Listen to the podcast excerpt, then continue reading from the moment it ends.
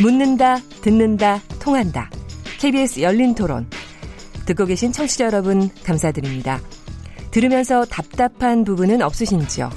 궁금한 점이 있으시다면 함께 토론에 참여하시죠. 유료 문자 9730을 이용하시면 됩니다. 단문은 50원, 장문은 100원의 정보 이용료가 있습니다.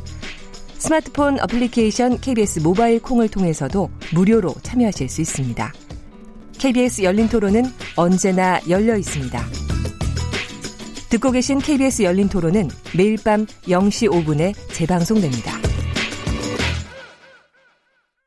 네, KBS 열린 토론 오늘 남북 정상회담 어 3차 남북 정상회담인데 저희도 3차로 토론하고 있습니다. 앞으로 이 정상회담 이후 앞으로 가야 할 길이라는 주제로 토론하고 있는데요. 김동엽 국도 경남대 교수님, 김열수 한국군사문제연구원 남부전략실장님, 남성욱 고려대 통일, 통일외교학부 교수님, 양무진 북한대학원대 교수님 네 분과 함께 하고 있습니다. 자, 앞서서 아직 국민들한테 공개하지는 않았고 선언문에 담지는 못했지만 분명히 미국에 제시할 무엇이 있는 것 같다. 그 추측으로 양무진 교수님이 아마도 비핵화에 관련된 뭐 어느 레벨인지 모르지만 로드맵이 있는 것 같다. 이 부분에서 받아주시죠. 예, 정용 실장께서 뭐 플러스 알파라고 기자 설명회 때 얘기를 했죠. 사실은 이제 영화를 이렇게 볼 때도 야, 저 숨은 그림이 뭘까? 네. 그런 게 늘 궁금한데 이번에 여섯 개 분야의 열네 개 항목인데 저거 말고 진짜가 있나라고 음. 이제 궁금증을 갖는데 사실은 2박 3일 두 정상이 시간을 식사를 뭐 7끼 이상 같이 할 정도로 많은 시간을 보내면 정말 여러 얘기를 하죠. 그런데 이 정상 간의 특히 외교 협상 간의 화법은 대부분 가정법을 씁니다. 네. 아, 나 이렇게 하고 싶은데 상대방이 이렇게 해주면 내가 할 수 있다. 네. 절대 내가 먼저 하겠다라는 정상 간의 화법은 좀 드뭅니다. 그럼요. 네, 왜 그런데요? 아, 내가 먼저 옷을 벗기는 그렇죠. 나중에 딱 또 할 수 있는 거죠. 그래서 네. 미국이 이렇게만 해주면 음. 내가 얼마든지 로드맵을 음. 밝히겠다. 특히 네. 미국이 비핵화 ABC를 잡는 신고 사찰 검증에 관해서 내가 일목요연하게 얘기하겠다. 그 네. 대신 미국이 먼저 신뢰를 보여줘야 된다. 그래서 중에 종전선언 좀 해주면 좋겠다. 네. 이걸 가지고 워싱턴에 가서 잘 좀 얘기해달라. 아무래도 한국은 미국하고 친하니까 네. 우리보다는 얘기가 더 잘 되지 않겠느냐. 그게 이제 김정은 위원장이 저희가 그 옆에 회담장이 없어도 상상할 수 있는 그럼요. 논리죠. 네. 네. 그러면 이제 문 대통령이 이제 워싱턴에 24일 만나면 김 위원장 비핵화 의지 화끈한 것 같다. 으흠. 내가 2박 3일 동안 같이 있어 보니까 다만 김 위원장 입장에서 지난 25년 동안 고생스럽게 만든 핵을 포기하는 과정에서 미국이 뭔가 선물을 좀 줘야 되는데 종전선언을 하면 그 상응하는 조치를 또 취하겠다 이렇게 으흠. 얘기를 했다. 그러니 한번 좀 해달라라고 네. 이제 미국한테 얘기를 하죠. 그럼 미국 입장에서 그걸 들으면 그게 또 역시 조건부 화법이거든요. 네. 그러면 우리가 먼저 하기 전에 미 북한이 좀 먼저 하면 안 되겠어? 네. 아니면 우리가 먼저 했는데 북한이 안 하면 안또 어떻게 했어? 이제 이러다 보니까 네. 얘기가 길어지고 네. 어, 아까 우리 두 김 교수님이네 이제 김열수 교수님, 김동희 교수님 6.12 정상회담에 이제 첫 문장인 새로운 북미 관계 형성이거든요. 이제 그거를 해석하는 과정에서 다 양측이 포함되는 거죠. 그거를 네. 그거를 이제 머릿속에 생각하는 사람, 가슴 속에 생각하는 사람, 말로 표현하는 사람이 있죠. 예, 그런 차원에서 하여튼 양무진 교수님이 얘기한 대로 최소한 2박 3일 백두산 천지까지 갔다 왔는데 문 대통령이 뭐 구체적인 로드맵 없이 가서 트럼프 대통령을 만나 설득한다면 저 아파트 거래하던 사람이라 계산이 빠르거든요. 네. 딱 들어봐서 네. 아 이것도 알맹이 없네 그러면 또 딴소리 할 겁니다. 그렇기 네. 때문에 이제 뭐 김정은 위원장 문 대통령도 트럼프를 상대해 봐서 알기 때문에 계산에 실리에 빠른 사람이기 때문에 이 정도를 내놓으면 저 아파트 거래하던 사람이 받을 거다 안 받을까는 이제 가늠을 할 수 있을 겁니다. 네. 그래서 하여튼 그 플러스 알파에 대해서 기대감을 네. 지금은 좀 가져볼 만한 시기가 아닌가 봅니다. 그 플러스 알파를 확인하는 과정이 지금 이제 비엔나에서 열리게 되는 그 과정이 되는 겁니까? 지금 그 일단 비엔나에서 어, 상당한 부분에 협상을 할, 어, 양무준 교수님께서 얘기하시겠어요? 네네. 어, 그렇습니다. 지금은 이제, 어, 이, 어, 이 일종의 평양 공동선언 이후에 네. 어, 미국의 반응 또 그리고 지금 이제 아직까지 행동으로 들어가지 않았지만도 곧 행동으로 예관은 네. 그런 측면에서 지금 이제 어, 폼페이오 장관이 two track을 이야기를 했죠. 지금 이제 오스트리아 빈에서 네. 어, 실무 또 그리고 지금 이제 뉴욕에서 일종의 유엔 총회 기간에 그렇죠. 어, 이 이용호 외상과의 만남 뭐 이것은 뭐냐 아마 이런 식으로 우리가 추정해 볼 수 있습니다.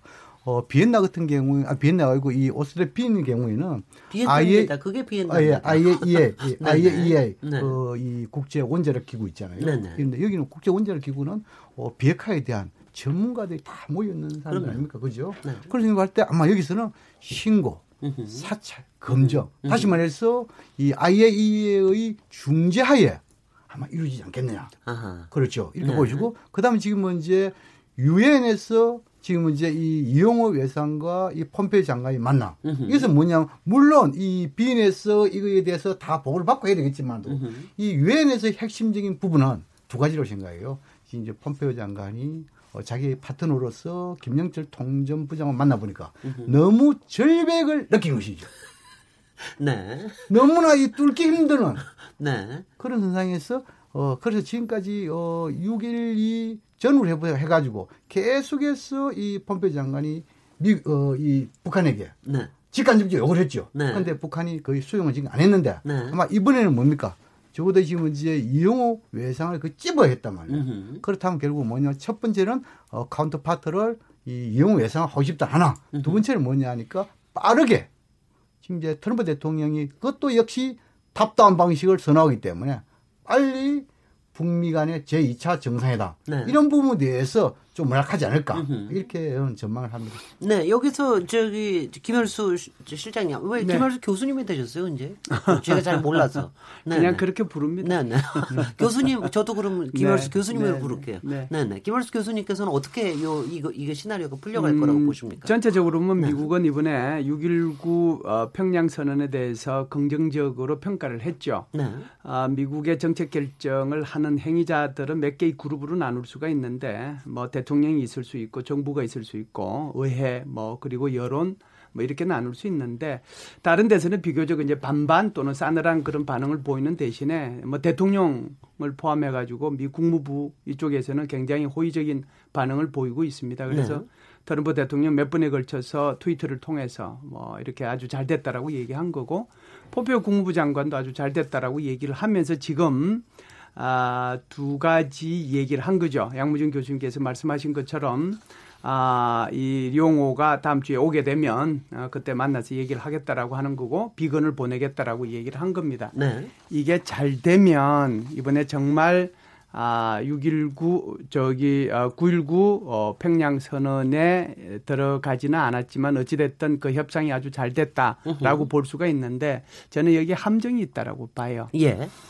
음, 이제 그래서 이제 다음 영화가 기대되는 건데요. 다음 주에 가서 미국 정상회담, 저기 한미 정상회담이 잘 돼서 이게 잘 지나가면 좋은데 지금 폼페오 국무부 장관의 counterpart는 김영철이었거든요. 네. 그, 폼페오가 뒤끝이 친서 친서 잘못 보내가지고 좀 문제 생기고 그랬던 그렇죠. 이 사람이 네네. 뒤끝이 있는 사람이에요 보니까. 영철 그러니까, 부장 그러시면 안 됩니다. 예. 그래서 지난번에 그 편지 한 번 잘못 보냈다고. 그래서 이 사람하고 나 얘기 못 하겠다. 네. 나 이용호하고 하겠다라고 하니까. 네. 어, 김영철 통전부장도 그렇고 그다음에 김정은 위원장도 입장 가만히 있어봐 여태껏 이게 counter partner로 있던 사람을 자기 일방적으로 바꾸나 음흠. 이런 생각이 우선 있을 수 있다는 게 하나고요. 아, 네. 두 번째는 비건을 이제 거기 비엔나로 보낸다고 했는데 북한에서는 아직까지 대답이 없죠. 네. 그런데 7월 6, 7일 날 폼페오 국무부 장관이 갔을 때 김영철 부위원장하고 얘기했을 때 working group을 만들자. 으흠. 그렇게 얘기했을 때 김영철 그 부위원장이 아 나하고 당신하고 하면 되지 또 working group 만들어서 위로 올려오고 그러면 네. 여러 가지 복잡한 절차가 있지 않느냐. 네. 어찌됐든 결국 워킹 그룹은 작동하지 않았거든요. 으흠. 그렇다라고 하면 북한에서 다시 최선희를 보내긴 하겠지만 네. 이 최선희하고 비건하고의 이게 만남이 이루어져서 정말 어, 검정과 폐기 뭐 이런 걸로 가는 그 단계를 밟아질 건지 네. 그래서 이것은 다음 주에 아마 네. 좀 결론이 나지 않을까라고 생각을 예. 합니다. 예, 여기, 여기, 여기 여기서는 김동엽 교수님께 일단 좀 먼저 드리고 지금 여기 이게 풀어가는 부분에 있어서 여러 가지 뭐 위험 요소들도 있고 그러겠으나 어떻게 뭐 예상하고 계십니까, 김동엽 교수님께서는? 어, 평양 선언에 대한 어, 비핵화의 부분에 대해서는 저는 비핵화에 대한 프로세스를 이제 이야기를 하셨는데 그 점도 분명히 있고요. 네. 밝히지 못한 부분도 분명히 있다고 생각을 합니다. 근데 그것을 과연 정교한 어떤 로드맵이나 뭐 그런 뜻으로 말씀하신 건 아니고 정교 다들 예, 정교한 것까지는 모르죠. 프로세스나 어떤 레벨이 예, 그건 아니고요. 네. 어, 대통령께서 어제 DDP에서 대국민 발표를 하실 때 분명히 그걸 잘라서 말씀하셨어요. 네. 왜냐하면 거기 담지 않은 게 분명히 있다라고 네. 그렇게 얘기하셨습니다. 어, 네. 있다고 이제 또 기자 질문을 두 번이나 이제 그 비슷한 질문이 반복되는데 그 담지 않은 것이 어떤 구체적인 그런 것이 아니고 음흠. 또 이런 비핵화의 문제에서 여전히 주요 행위자고 이 문제를 풀어나가고 이것에 대한 프로세스를 만드는 것은 북미 간이다라는 말을 어제서 두 번이나 그 반복을 하셨어요. 네. 그러니까 이 이것은 둘이가 할 일이지만 음흠. 이 중간에서 중재자 역할에서 서로의 말을 전달하고 그 안에서 들어가야 어떤 뭐랄까요 프로세스를 만들어 필요한 각 요소들이 그를 가지고 서로 이 말을 전달하고 이 말을 전달하는 역할을 할 것이라는 것을 거의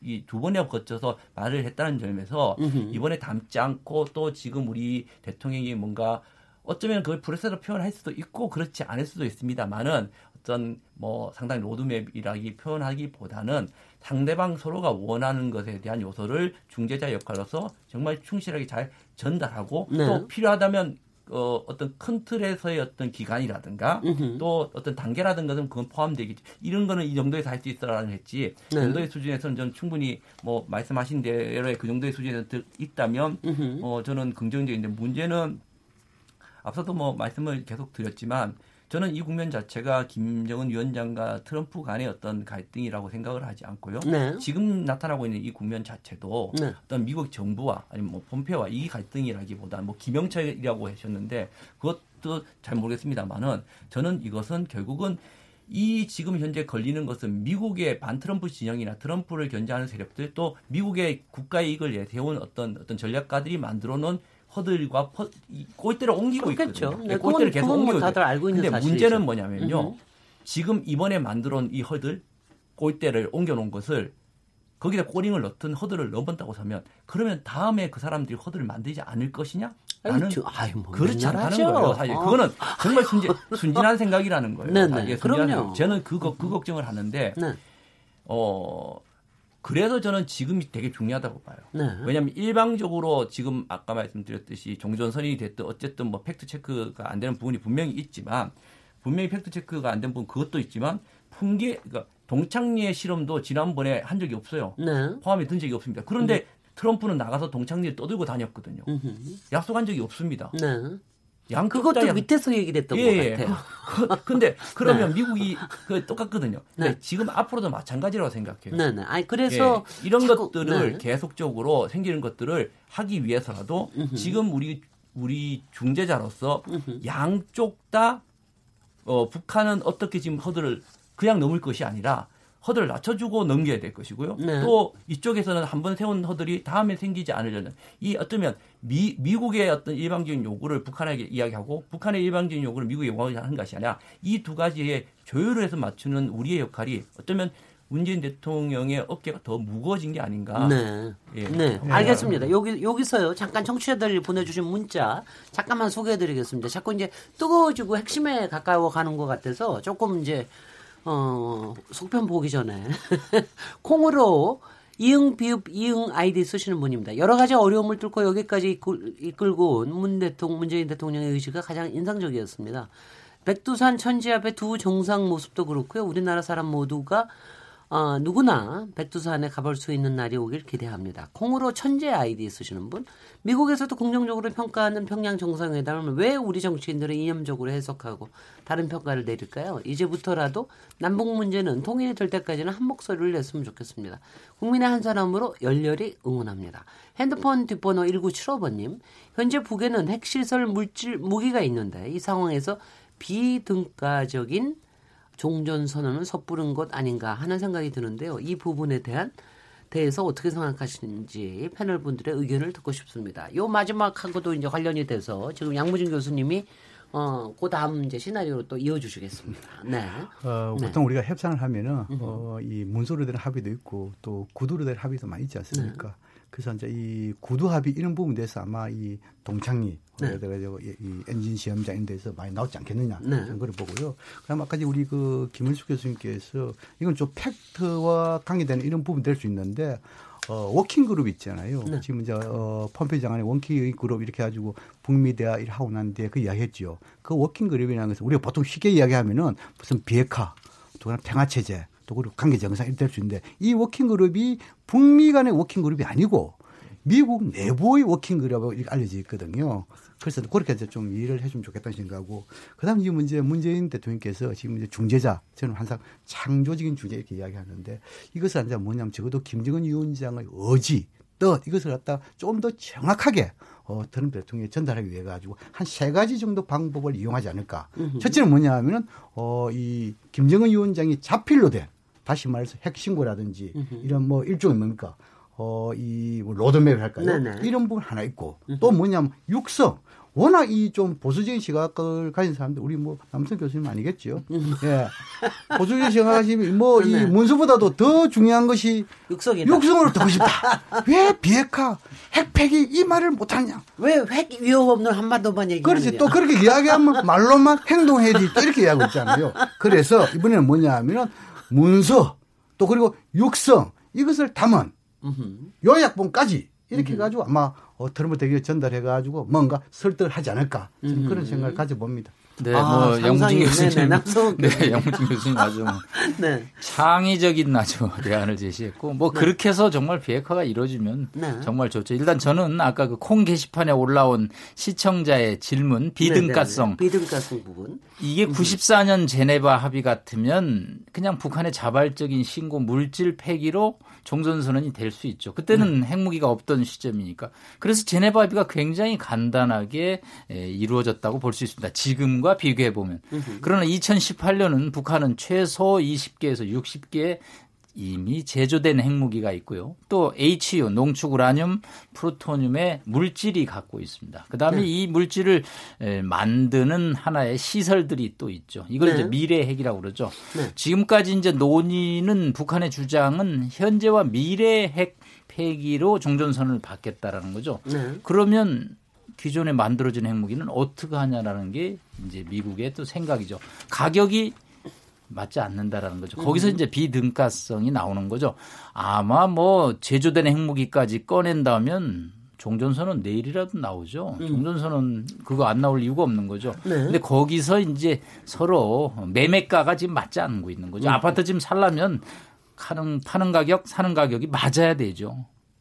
네, 김동혁 교수님 돌리겠습니다. 예, 저는 뭐 방금 네, 말씀하신 네, 어, 네. 설명에 대해서 한 가지만 말씀드려. 네. 저는 제가 말 제가 제 의견이 제 의견이기보다는 어제 대통령이 설명하신 것을 그대로 설명드리겠습니다. 네. 종전 선언이라는 것은 정천 선언이다라고 이야기했습니다. 대통령께서 이야기도 하셨고요. 뭐 김정은 위원장도 이야기를 했고요.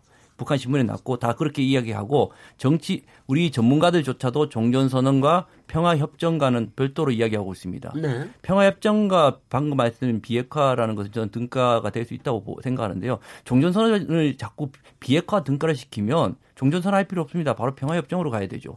그러니까 종전선언은 분명히 말씀을 드렸죠. 어제 대통령께서 말씀하신 게 종전선언의 개념을 다시 잡자. 우리가 확실하게 잡자. 네. 종전선언이라는 것은 그것은 평화협정 을 가기 위해서 평화에 우리가 뭐랄까요? 이 대화를 이끌어내는 시작점이다라고 대통령께서 분명히 이야기하셨고요. 그걸 통해서 비핵화를 이루고 평화협정을 이루기 위한 시작점일 뿐이다라고 말씀을 하셨어요. 네. 여기서 그걸 그 등가성을 이야기하게 되면 네. 우리가 이 지금 어, 어제 맺은 9.19 예, 음. 공동 성명의 전체적인 맥을 완전히 흐트러 버리는 거예요. 김도현 교수님 그냥 문제를 풀고 싶은 네. 마음이 아주 간절한 걸 이해가 돼요. 아니, 제가, 제가, 제가 잠깐만 현장에서 맞지가 않는 네. 어려움이 있는 제가 거죠. 여기서 우리가 등가성 비등가성 얘기하게 되면 참 여기서 논의하기가 참 어렵습니다. 그건 정말 외교의 현장에서 또 얘기해야 될 여러 가지 일들이 있기 때문에 양해해 주시면 양무진 교수님, 김열 김열 아, 양무진 교수님, 김열수 교수님 요 논의는 여기서 끝내는 거로 하고요. 조금 다른 거로 좀 넘어가도록 하겠습니다. 그리고 뭐, 저기 뭐, 종전선은요? 아니요, 종전선은 얘기는 이제 끝내겠습니다. 그거는 이제 고, 고만 고만 종전하시겠어요? 네. 아 제가 종전하는 건 아니고 저는 언제나 화해 무드에 있습니다. 예.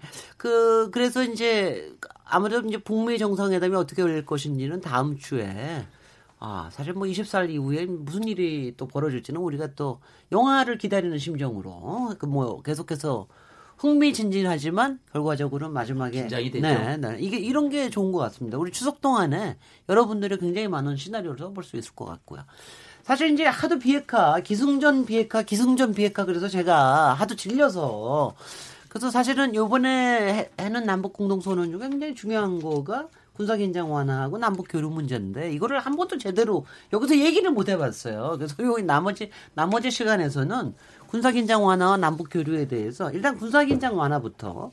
왜냐하면 군사긴장 완화는 뭐 계속 얘기하는 게 이번에 저기 군사긴장 완화가 실질적인 남북 종전선언이다. 이런 평가를 대통령 스스로 하시고 계시고 또 그거에 대해서 굉장히 여러 가지 평가들이 있는데 이 부분은 아무래도 안보 전략 실장님이신 김열수 교수님께서 시작해 주시는 게 좋을 것 같습니다. 예, 네. 아, 대통령께서 말씀하신 네. 부분에 일정 부분 동의합니다. 네. 아, 그 말씀은 맞고요. 뭐 네. 대통령만 그 말씀을 하신 건 아니고 청와대에서도 이제 그 얘기를 했죠.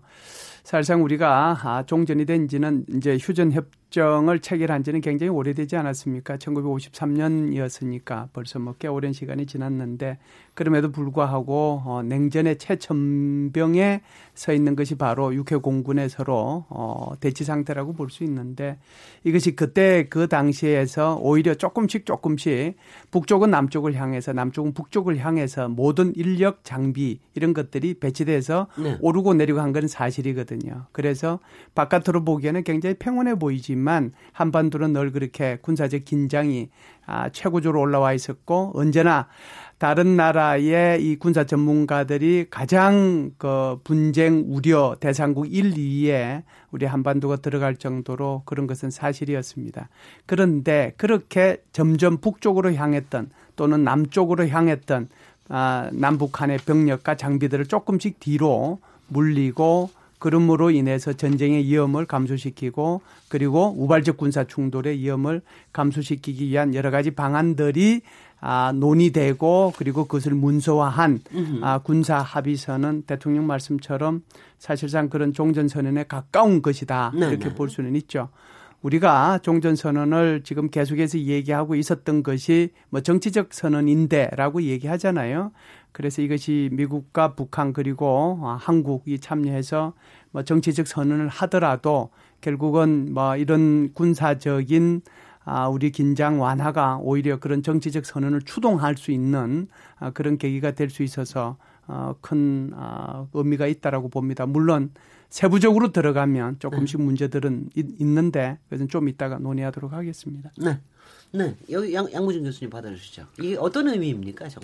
어, 지금 이제 그 이 문재인 대통령이 그 15만여 명의 그 이 평양 시민들에게 연설한 그 부분이 잘 나와 있잖아요. 네. 어, 다시 말해서 그 70여 년이 적대 관계를 청산하자. 으흠. 그리고 65여 년 전쟁 상태 이를 끝장내자. 네. 또 그리고 뭡니까 민족 자주의 원칙을 견지하자. 네. 또더 나아 가지고 비핵화 평화를 만들어하자. 네. 이 부분 속에서 뭡니까 결국은 이런 것이 다 하려면은 전쟁 종시 네. 이러한 용어가 가장 적절한 부분이죠. 으흠. 특히 또 이런 그 남북 간의 전쟁 종시 이 부분에 대해서는 유엔, 미국 제재하고 관계 없습니다. 네. 또 특히 뭡니까? 국민들이 다수의 보수적인 시각을 가진 사람들이 우려사항도 명확하게 어제 대통령께서 대국민 보고에서 설명했지요. 네. 종전선언. 그것은 정치적 군사적인 적대 관계를 청산하는 거다. 그러나 평화협정이 체결될 때까지 전정협정 네. 그대로 유지된다. 으흠. 그래서 주한미군 한미동맹 유엔사 유지된댔잖아. 네. 그럼 이런 상태에서 뭡니까? 우리의 모든 것을 가지고 있는 상태에서 전쟁을 끝장내는 그런 측면에서 결국 뭡니까? 동서에 모두 완충지대를 진행해가지고 네. 거기서 훈련도 못하고 음흠. 비행기도 못하고 그렇다면 결국 뭡니까? 우리가 할 수 있는 최고의 범위 내에서 전쟁 종식 선언이다. 저는 그렇게 분석합니다. 네. 제가 한 가지만 잠깐 여쭤봐요. 네.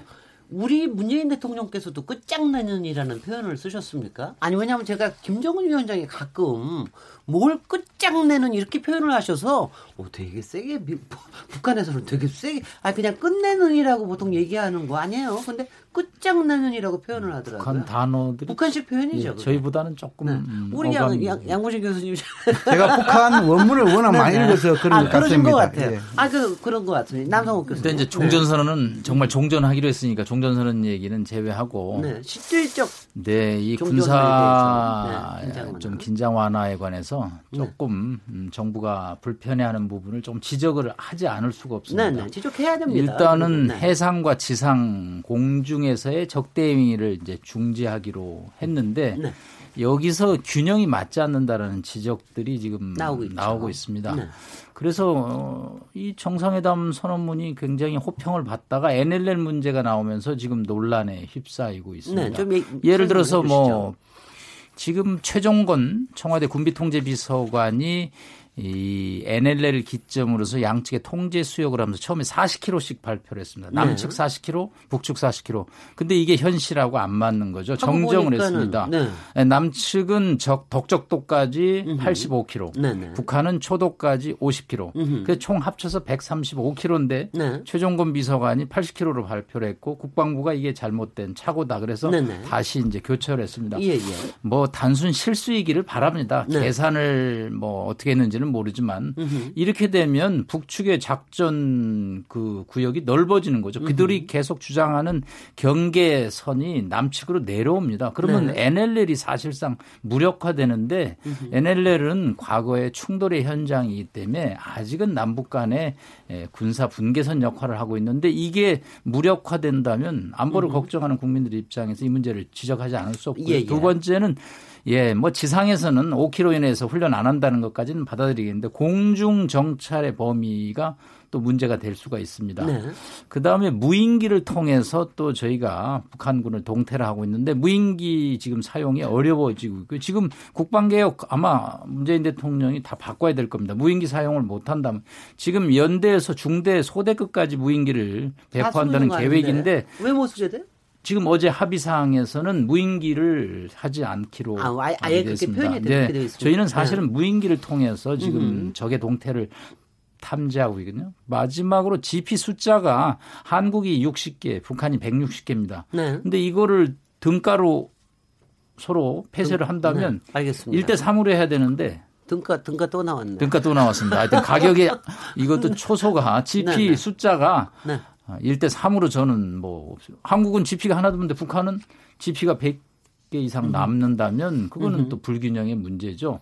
예, 뭐 저기 그 GP 말고 군인들의 숫자라든가 병력의 저 배치라든가 이런 부분에서는 아직 병력 문제까지는 어제 합의가 났고요. GP 네네. 숫자가 한국이 네. 60개, 북한이 160개인데 이거를 없앤다. 음흠. 그러면 북한은 100개가 남는 거죠. 음. 그러면 한국의 안보를 어떻게 할 것이냐. 북한은 음. 또 GP가 DMZ 안쪽으로 지금 들어와 있는 상황입니다. 아니 그러니까 이제 이런 거 이렇, 이렇다면 그럼 60 그쪽도 그쪽은 60개만 없애고 나머지 100개는 남겨둘 수 있다. 동가로 지금 숫자를 네. 맞추기로 했거든요. 네. 그래서 이 문제에 관해서는 네. 청와대가 조금 국민들의 안보 불안을 우리가 생각해서 우리가 빨리 100개 더 만들어 놓죠. 뭐. 그리고 그럴까요? 그리고 나중 그러고 아, 콘크리트를 만들려면 시간이 좀 걸리는데. 가라로 컨테이너로 아, 예. 만들어 놓고 잠깐 10초만 이야기를 예, 예.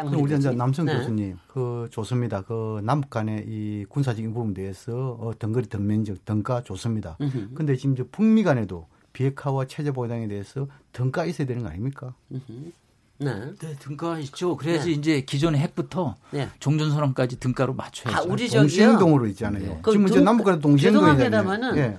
등가라는 게 영어로 따지면 proportional 아니에요? 혹시? 등가라는 비례적인. 게. 네, 아, 비례적인. 예. 아니 그래서 저는 등가라는 말이 나오면 되게 듣기 싫더라고요. 갑자기 돈이 연상이 돼서. 비례적이라는 아, 비례적이라는 말로 쓰는 게 정확한 네. 외교 언어인 것 같습니다. 알겠습니다. 그걸 쓰겠습니다. 안보의 우려를 비인 이렇게 따로따로 아니, 예, 아니 그게 예, 아니, 제가 안보의 우려를 좀 전달을 네, 했습니다. 네, 예, 예, 김동욱 교수님. 네.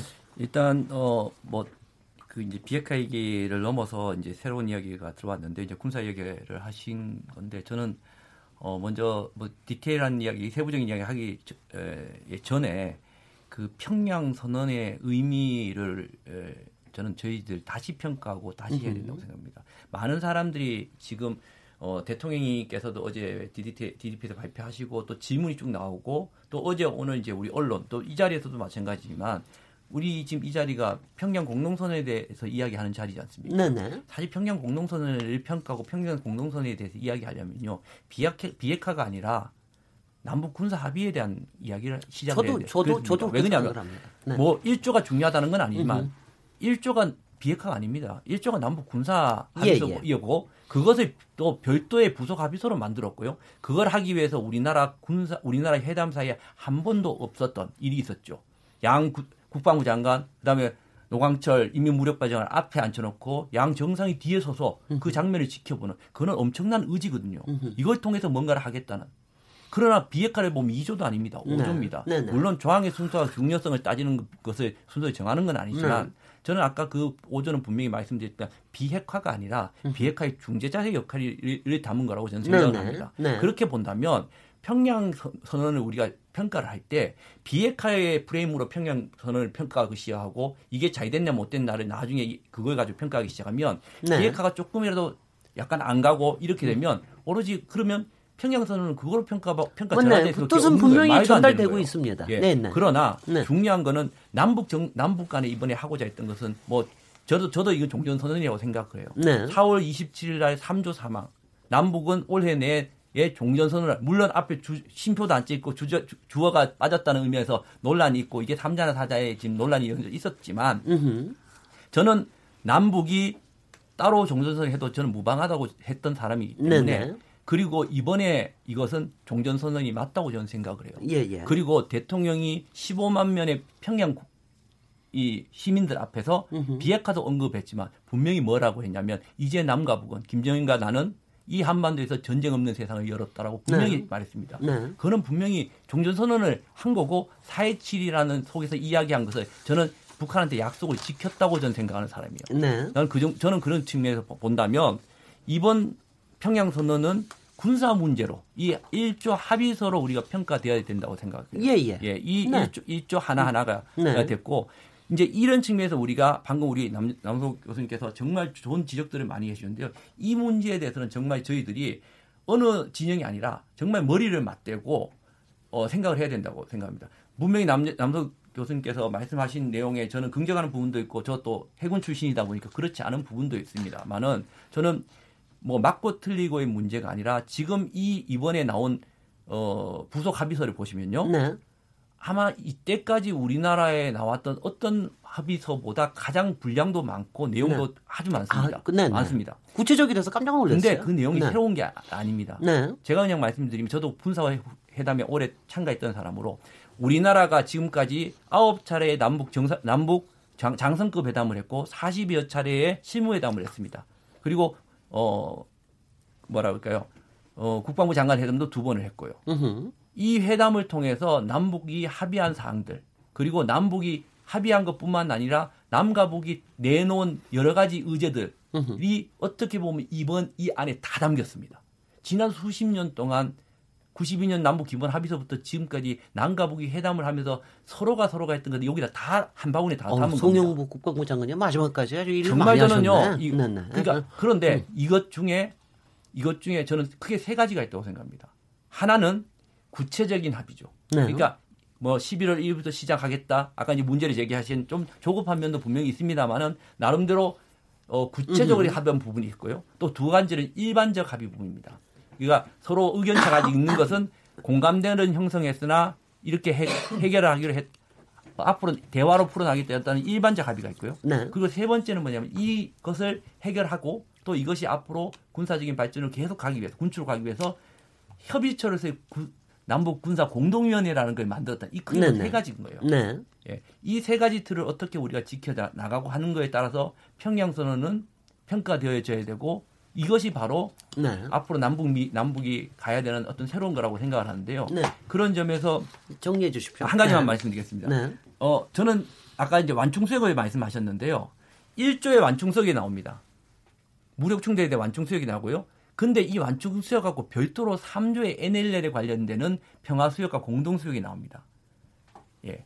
저는 왜 이 말씀을 드리냐면요. 3조는 명확하게 NLL을 준수하고 NLL을 기준으로 우리가 평화 수역을 만들고 이 사항은 들어 있습니다. 네. 그런데 지금 앞에 있는 완충 수역과 뒤에 있는 3조를 혼동을 하시는 것 같아요. 네. 앞에 있는 완충 수역은 뭐 최종건 비서관이 조금 실수를 했을지 모르지만 앞에 있는 완충 수역은 NLL하고 저는 무관하다고 생각합니다. 예.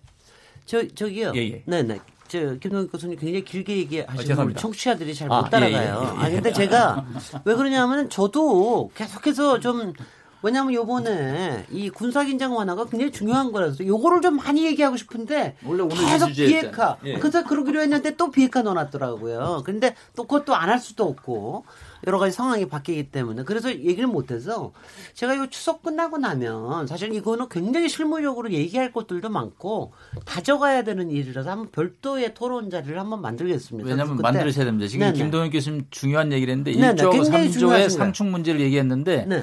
또 그 많은 얘기가 있기 네네, 때문에 네. 있기 때문에 그래서 그 이 얘기는 별도로 한번 하는 거로 하고요.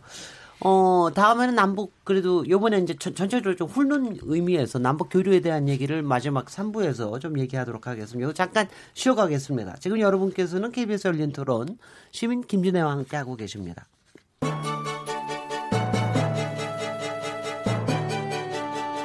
라디오 토론이 진짜입니다.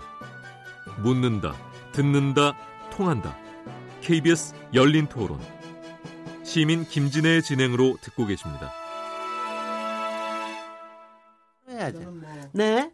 어, KBS 열린 토론 오늘 남북 정상회담 저 기념 특집으로 오늘 마지막 날입니다. 어, 3차 남북 정상회담 이후 앞으로 가야 할 길이라는 주제로 나누고 있는데요. 김동엽 교수님, 김열수 교수님, 남성욱 교수님, 양무준 교수님 이제 교수님으로 다 네 분이 다 통일이 되셨습니다. 네 분 하고 있는데요. 저희가 군사긴장 앞에서 군사긴장 완화에 대해서 얘기했지만 이 부분이 워낙 남북 공동선언의 중요한 부분이고 앞으로 저희가 사실 일상생활과도 굉장히 관련이 있는 부분들이 많아서 어, 이 부분에서는 따로 저희가 별도로 추석 이후에 별도의 토론자를 한번 마련하는 것으로 하고요. 그래도 이번 남북 공동선언에 자, 담겨 있는 세 번째 남북 교류에 대한 것도 꼭 한 번은 여기서 다뤄야 되기 때문에 나머지 시간을 남북 교류로 어, 담도록 하겠습니다. 이거는 저희 어느 분께서 좀 남북 교류의 의미에 대해서 누가 얘기해 주시겠습니까? 네, 제일 뭐, 좋아하시더라고요, 남성욱. 아유, 저는 뭐 원래 네네, 경제학을 전문해서 네네. 경협을 어떻게 하면 성공시킬까 예, 해서 예, 예, 네, 4대 그룹의 네. 총수급들이 갔습니다. 네. 예, 이재용 음, 삼성 부회장, 김용환 현대 부회장, 최태원 회장, 구광모 LG 회장들이 갔습니다. 예, 갔다 온 소감들은 음, 잘 둘러봤다. 아, 하여튼 뭐 앞으로 미래 어느 시점인지 모르지만 예, 투자의 준비는 하겠다라는 표현을 썼습니다. 아마 이 4대 그룹 총수급들의 고민은 미국과의 비즈니스 관계일 겁니다. 그럼요. 제재가 제대로 예, 삼성 입장에서 뭐 한 10억 달러 투자하는 거 뭐 큰 금액 아닐 수 있습니다. 네. 다만 삼성전자의 주주가 50%가 지금 외국인 주주입니다. 네. 예, 특히 미국 주주들이 많은데 그거 무시하고 투자 결정 발표했다가는 주가가 그냥 그날로 뭐 곤두박질 치면 몇 조가 금방 날아가거든요.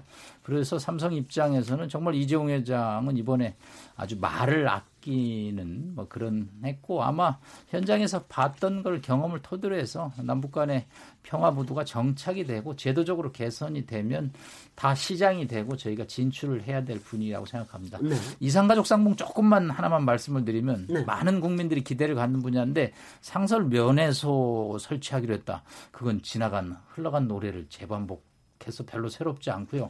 영상 편지, 화상 편지 음. 그거 옛날에 해봤는데 잘 안 되더라고. 저는 소망사항이 한 달에 300명씩 한다라고 문 대통령이 좀 김현장하고 좀 한 달에 300명은 3,600명이면은 몇 년입니까? 한 10년이면 할 수 있나? 네, 그래서 이제 네, 네. 죽을 때까지 다 못 하는데 네. 그래도 지금 1년에 한 두 차례 갖고 몇백 명 하는 아, 것보다는 아, 매달 300명 매달 마지막 요일에 한다. 이렇게 네. 좀 못을 박았으면 네.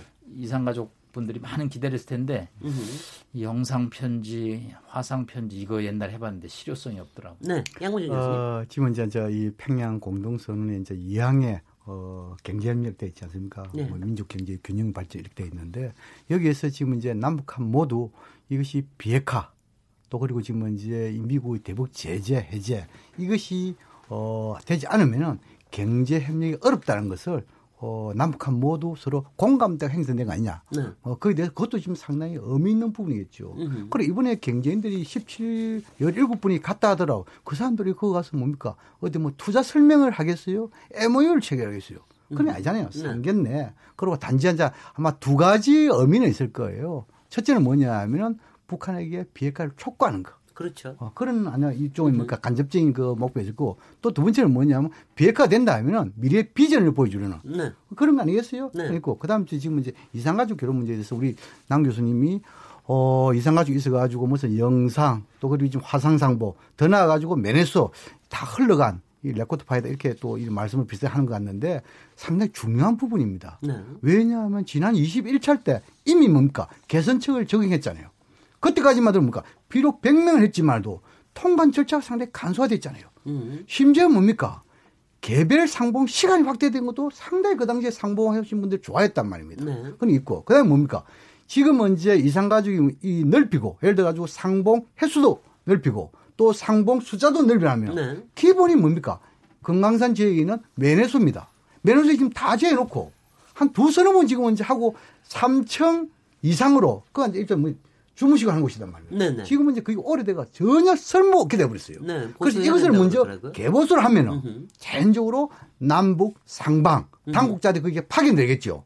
그렇다면 자연적으로 이것이 뭡니까? 일종의 교류의 센터가 그렇죠. 되겠죠. 이게 뭐냐면 상시상봉, 수시상봉 여기에 대한 출발점이기 때문에 상당히 저는 중요하다 그런 예. 생각이 듭니다. 저, 저 누구도 이 철도 착공에 대해서는 하나도 얘기를 안 하시는데 이 철도 착공은 아주 구체적인 약속이 딱 돼 있는 거예요. 네, 시점까지 못을 타임 못을 스케줄이. 있는 네네. 합의 사항 중에 네, 하나죠. 네, 10월에 평양 예술단 네. 오는 거와 마찬가지로 음. 일단 철도가 지금 동해선은 이 강릉에서 제진 금강산까지 연결을 해야 되고 네. 이쪽 서해안 쪽은 파주 문산에서 개성까지 연결을 해야 됩니다. 이쪽에는 한 104km, 이쪽 서쪽은 뭐 한 4, 50km 정도 되는데 네. 이 문제가 역시 이것도 또 제재하고 맞물려 있는 상황입니다. 아니, 만약에 착공만 해놓고 나면 아무것도 안 해야 되는 거예요? 착공식을 해서 자기 지역에서 자기 물자로 하는 건 유엔 제재하고 상관이 오케이. 없죠. 네. 그러나 안보리 제재에 의하면 철도 기관차, 객차 신호 등증 장치가 반출되면 안 된다라고 되거든요. 그러니까 네. 이제 물자를 제공하면서 북한이 부족하니까 음흠. 분명히 남측이 좀 줬으면 좋겠죠. 근데 그게가 어렵다라는 네. 얘기죠. 그러니까 아니 저는 그걸 보면서 아, 뭐가 거의 가까이 오기는 오는 모양이다. 저는 좀 그렇게 생각을 했는데 어떻게 보셨어요? 누가 네. 와요? 아니 이거를 착공을 해놓고 네. 이제 건설을 할 조금 태세가 그쪽으로 가고 있는 모양이다 음, 이렇게 그, 생각을 그, 그렇죠, 했었습니다. 그렇죠. 네네. 올해 내로 이제 하도록 돼 있는 게 두 가지잖아요. 남북한 정상 간에. 네. 하나는 종전선은 올해 내로 하겠다라고 하는 거고 음흠. 하나는 남북한 간의 철도 및 도로 연결 동쪽과 서쪽에서 각각 착공식 하겠다라고 하는 거니까요.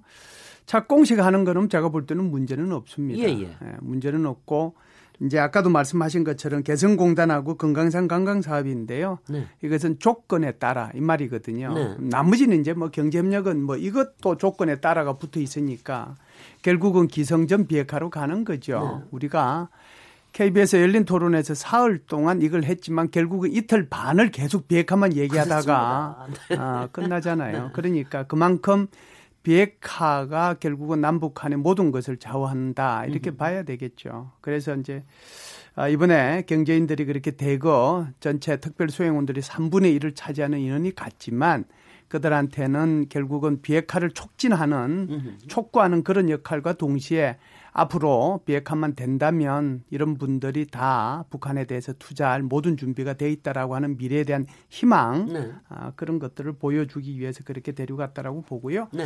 아까 우리 남성욱 교수님께서 아, 이그 군사 부분 저기 군사 합의서와 관련돼서 한 가지 팩터가 아, 좀 잘못된 게 있어서 그것만 말씀을 드리고 어, 얘기를 마무리하겠습니다. 아까 무인기가 다 안 된다고 그랬거든요. 네. 그래서 제가 거기에 군사 합의서를 제가 갖고 왔는데요. 이렇게 돼 있어요. 무인기는 동부 지역에서 15km, 서부 지역에서 10km, 기구는 25km로 적용한다. 그렇기 네. 때문에 다 안 되는 건 아니고요. 음흠. 일정하게 거리를 두었다라고 하는 것만 네. 첨언합니다. 이거 토론 꼭 해야 되겠어요. 네, 이거 해야 돼요. 이거 뭐 할 얘기가 네. 많습니다. 김열 김동혁 교수님 얘기하실 때 그거 좀 질문 좀 답해 주십시오.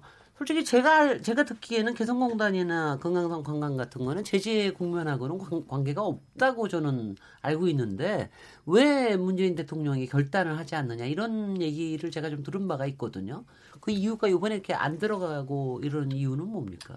뭐 그저 뭐 네. 우리 다른 분들도 네, 제가 네. 같은 예, 예. 말씀드리고 네, 네. 아 그, 그럼 김동 교수님 저 네. 방금 아까 네. 먼저 질문하고 연결해서 말씀드리면 저는 2조의 경제가 들어있고 3조의 이제 인, 그 인도적인 문제에 대한 것이 있고요. 또 4조는, 4조는 사회 문화 교류가 들어있습니다. 어떻게 보면 1조의 군사에 이어서 2, 3, 4조가 남북 관계 어떤 특별함 여러 분야 지난번에 보면 1조에 있었던 7개의 항을 이렇게 2, 3, 4조로 나누어 놨습니다. 네. 경제 근데 사실 그때 안타까웠던 것이 뭐냐면 정말 간절했을 거예요. 대통령이 우리 문재인 대통령이 도보다리에서 김정은 위원장과 이야기를 하면서 어, 우리 신경제 지도 신경제 부서를 음. 이야기했다지 않습니까? 네네. 그리고 얼마나 안타까웠으면 USB, USB를 찔러줬다고 했겠습니까? 네네. 그러면서 저는 이렇게 이야기했지 않았나 상상합니다.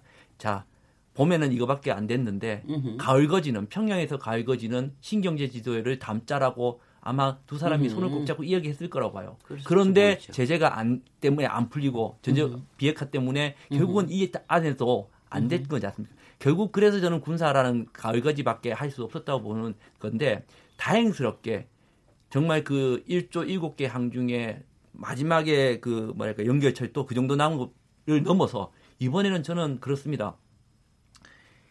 조건을 달았지만 개성공단 금강산 사업을 우선 정상화하겠다. 그 다음에 서해 공동특구 뭐 동해 관광을 협의해 나가겠다. 이렇게 아주 단정적으로 표현을 했지 않습니까? 네. 저는 이거는 상당히 의미가 있다고 생각합니다. 물론 네. 조건이라는 걸 달았다는 측면도 있지만 저는 대통령이 여러 가지 의미로 어, 어쩌면 미국한테 이런 메시지도 보냈다고 봐요. 왜냐하면 능나도, 능나도에서 이야기한 것이나 북한에서 이런 얘기를 했습니다. 우리 민족의 운명은 이제 우리 스스로 결정하는 민족 자주 원칙을 확인했다라고 이야기했고요. 또 뭐 그 내용하고 맞는지는 모르겠으나 어려운 시절에도 민족의 자존심을 지켜 끝내 스스로 일어내, 일어나고자 했던 네. 북한에 대한 불굴의 용기를 보았다고 했거든요. 음흠. 저는 그 애들로 돌려보면 어쩌면 정말 어려운 결단, 어렵게 이 항목을 아직도 조건이 되지 않았음에도 불구하고 개성공단 금강산 이 사항을 집어넣었다는 것은 음흠. 이 제재공에서 자칫 잘못하면 미국의 오해를 살 수도 있는 그런, 부분이거든요. 그 근데도 네. 불구하고 저는 이 문제는 정말 우리 미래를 위해서 우리가 풀어나가야 되는 간절함을 여기다 담아서 적지만 이 가을 평양의 가을 거지에 네. 경제 문제를 집어넣었다고 생각합니다. 그런 네, 의미에서 네. 저는 의미가 참 높다고 생각합니다. 예, 예, 예. 금강산 네, 금강산 관광은 이제 음, 현정은 회장이 가서 앞으로 현대 사업권이 있는 분야고 개성공단은 제가 2004년에 시범단지 평가위원이기 때문에 애정을 네. 갖고 있습니다. 이번에 신한용 기업 회장이 동행을 했죠. 요게 두 종류가 조금 차이가 있습니다. 네. 관광은 사실상 유엔 안보리 제재하고는 좀 거리가 있습니다. 그렇다면서요. 그래서 네. 중국에서 전세기를 띄워가지고 지금 사람들이 평양에 많이 오거든요. 네. 그런데 이제 한국하고 중국하고는 좀 다르다. 네. 한국이 중국처럼 평양에 관광을 가는 것은 네. 한미 동맹 입장에서 특히 미국이 제재를 주도하고 있는데 한국이 제재를 먼저 위반해서 가는 것은 심정적으로 조금 어렵다라는 네네. 측면이 있습니다. 그래서 그거는 한미 간의 신뢰가 회복되면 조금 빠르게 개선할 수 있는 문제고요. 네. 개성공단은 이제 몇 개 조금 선행 조건이 필요합니다. 임금의 직불제가 조금 시행이 돼야 됩니다. 아, 무슨 얘기냐면 그동안, 그동안 비판이 예, 2013년에 네. 문 닫을 때하고 16년에 문 닫을 때 연 1억 불 정도의 개성공단 5만 4천 명 근로자의 임금이 들어갑니다. 예, 예. 근데 이게 이제 사장님이 월급날 종업원들한테 월급 봉투 나눠주는 게 아니고 홍콩에 있는 북한 은행 구자를 통해서 네네. 네. 북한으로 들어갑니다. 그러니까 네. 이 금액이 핵과 미사일의 전용 여부가 음흠. 국회에서 논란이 되기 네네. 네. 때문에 이 문제에 관해서 개선책이 좀 있고 또 음흠. 비핵화가 진행이 될 때 이 복합적으로 조금 논의돼야 될 그래서 네. 관광과 개성공단은 조금 차이가 있다고 말씀드리겠습니다. 예, 예. 그 참 저기 뭐야 뭐 여하튼간에 빨리 남북 경협 좀 제대로 됐으면 좋겠다는 생각 정말 들고 아마 추석 때는 일반 국민들은 그 얘기 많이 하실 것 같아요. 야, 그럼 일자리 좀 생길 거 아니야. 우리도 북한 특수도 생길 텐데 저 백두산 관광도 가야 되는데 아니 왜 관광 관광은 별 문제 없대는데 왜 우리도 못 가는 거야? 뭐 이런 얘기들 많이 나올 것 같습니다. 어, 사실 4월 동안에 저희가 남북 저 정상회담에 가지고 얘기를 했지만 아직도 못다 한 얘기 많고요. 보나마나 추석 지나고 나면 또 얘기할 거 또 나올 겁니다. 얘기가 또 나오고요. 그 다음에 어, 비엔나에서 뭐가 진행이 되는지, 폼페이오 장관은 가, 가실 건지, 아, 북미 정상회담 2차가 열릴 건지, 앞으로 얘기해야 될 굉장히 많을 것 같고요. 여러분들 분명히 또 몇 번 더, 더, 또 보실 것 같습니다. 네. 마지막으로 이제 그래서 저희 52분 끝날 때가 됐는데요. 마지막으로 뭐 소감과 그럼 그 앞으로의 전망에 대한 전망과 또 희망을 담아서 한 1분 정도씩 우리 추석을 보내시는 어, 시청자 여러분께, 아, 시청, 정치자 여러분께 좀 한 말씀씩 해 주십시오. 어느 분부터 먼저 해주시겠습니까? 김몰 교수님. 이번에는 김몰 교수님 먼저 해주세요. 김열수 교수님, 죄송합니다. 게, 괜찮아요. 뭐 굉장히. 갑자기 김무열 장관. 네. 이름이 열수인데요. 아이고, 요새는 한 수압도 못 내다보고 살아요. 그, 뭐 이렇게. 예, 가을이 왔습니다. 네, 아, 그리고 3차 정상회담을 통해서 네. 아, 나름대로 어, 적절하게 추수가 됐다라고 네. 생각하는데요. 네. 결국 이게 추수가 제대로 돼서 이제 창고에 들어가야 되잖아요. 그것이 이제 남아 있는데 다음 주에 한미 정상회담과 그 뒤로 이어지게 될, 될 것으로 기대되는 아, 북미 간의 대화와 두 번째 북미 정상회담 이것을 아, 기대합니다. 네. 정말 기대가 됩니다. 김동현 교수님. 예, 어, 저는 이번에 그 두 가지 중재자와 촉진자라는 측면이 있다고 보는데요. 우리가 중재자와 촉진자가 같다고 생각해서는 안 된다고 생각해요. 중재자는 북미 관계에서 어, 하는 게 중재자의 역할인데 어떤 면에서는 중재자가 똑같이 촉진자를 할 수 있지만 저는 중재자 미중 어, 미 북미 간에서의 중재 역할과 다르게 으흠. 촉진은 남북 관계의 건강함, 남북 관계의 평화를 통해서 어쩌면 어, 북미 관계와 비핵화를 자극하고 긍정적으로 자극할 수 있는 그런 촉진자를 해야 된다고 생각합니다. 네. 그래서 그런 의미에서 저는 중재자의 역할과 촉진자의 역할은 다르다고 생각합니다. 네. 그래서 네. 분명히 우리는 이 두 가지를 나누어서 가야 되고 그, 그런 면을 본다면 이번 정상회담 끝나고 저는 회담을 마치고 나오는 우리 대통령의 얼굴이 상당히 힘들고 어둡다는 모습을 봤어요. 네. 근데 그게 다른 의미라기보다는 그 바로 중재와 촉진자의 두 가지 역할에 대한 무거움과 책임감을 느끼는 거라고 생각합니다. 네. 그것을 우리가 좀 더 가볍게 해주기 위해서는 어 뭐랄까요 어떤 우리 이념이나 어떤 다른 것을 다 떠나서 뭐 다, 다음에 한번 자리 만든다고 하셨으니까요. 네. 우리가 정말 머리를 맞대고 우리 나름대로의 어떤 좋은 방향을 만들어서 대통령의 어떤 어깨를 좀 가볍게 해야 되지 않을까라고 생각을 합니다. 네, 남성욱 교수님. 네. 네, 뭐 이제 다음 주 추석 연휴가 지나가면 이제 10월입니다. 지난 4.27뭐 정상회담 아니 3월 5일 정의용 특사단의 방북부터 시작된 올해 비핵화 여정이 어느 정도 윤곽을 이제 드러내는 단계입니다. 어, 10월 한반도 운명을 결정하는 중요한 이제 행사들이 연이어 있는데 하여튼 뭐 우리 정부와 국민들이 이 중요한 시기를 지혜를 모아서 잘 극복해 나가기를 기원합니다. 네. 추석을 잘 보내십시오도 한번 해주십시오. 시청자 여러분 아니 청취자 여러분 네. 추석 연휴 잘 보내시기 바랍니다. 감사합니다. 마지막 또 우렁차게 양무진 교수님 네, 한 말씀 해주십시오. 어, 이 아무리 좋은 합의서라도 이행을 하지 않으면은 휘지 조각입니다. 그렇죠. 어, 이행을 하기 위해서 또한 추진 동력의 힘은 국민으로부터 나옵니다. 정부와 국민, 특히 정부가 그 국민들에게 이 모든 부분에 대해서 잘 설명, 그렇게 네. 하면 국민들은 자동적으로 많이 응원할 것입니다. 그래서 국민과 정부가 함께하는 정책 계속 이어나기를 기대합니다. 어저께 저기 문재인 대통령께서 DDP에서 저 국민에 대한 보고회 할 때 뒤에 써 있던 말이 있죠. 미래는 어, 한 번도 걸어가 보지 않은 어 뭐라고 정확히 표현하는데 우리가 아직 우리가 예상하지 못한 미래로 나아갈 것입니다. 그러니까 새로운 미래 이런 표현을 하는 것보다 앞으로 우리가 걷, 걷지 못하던 새로운 미래를 향하고 있다라고 하는 그 말씀이 저는 굉장히 굉장히 기니까 그게 굉장히 잘 들어오고 굉장히 인상적이더라고요. 아 그렇구나. 우리가 정말 어, 재작년에는 굉장히 저, 재작년에는 정말 저희가 뭐 언제 저 핵전쟁이 일어날지 모른다는 이런 두려움에 살다가 지금 1년 반 동안에 이런 다른 세상에 있는데 앞으로 정말 몇 개월 지나면 또 어떤 세상이 되어 있을까 이런 생각 하다가 아, 또 이거 다 무거피면 되는 거 아니야 이렇게 또 걱정하다가 이런 것들이 굉장히 많았는데요. 어, 네 여기 나왔군요. 우리는 누구도 경험해 보지 못한 미래를 만들어 갈 수 있습니다.